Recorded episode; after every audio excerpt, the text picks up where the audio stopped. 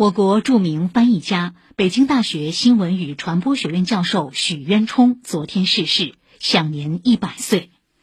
许渊冲是我国老一辈翻译家的杰出代表，一生致力于中英中法文学翻译，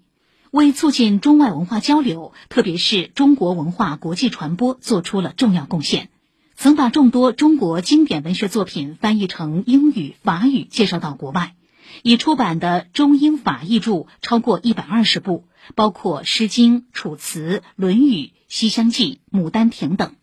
二零一四年，他荣获国际翻译界文学翻译领域最高奖项北极光杰出文学翻译奖，成为首位获此殊荣的亚洲翻译家。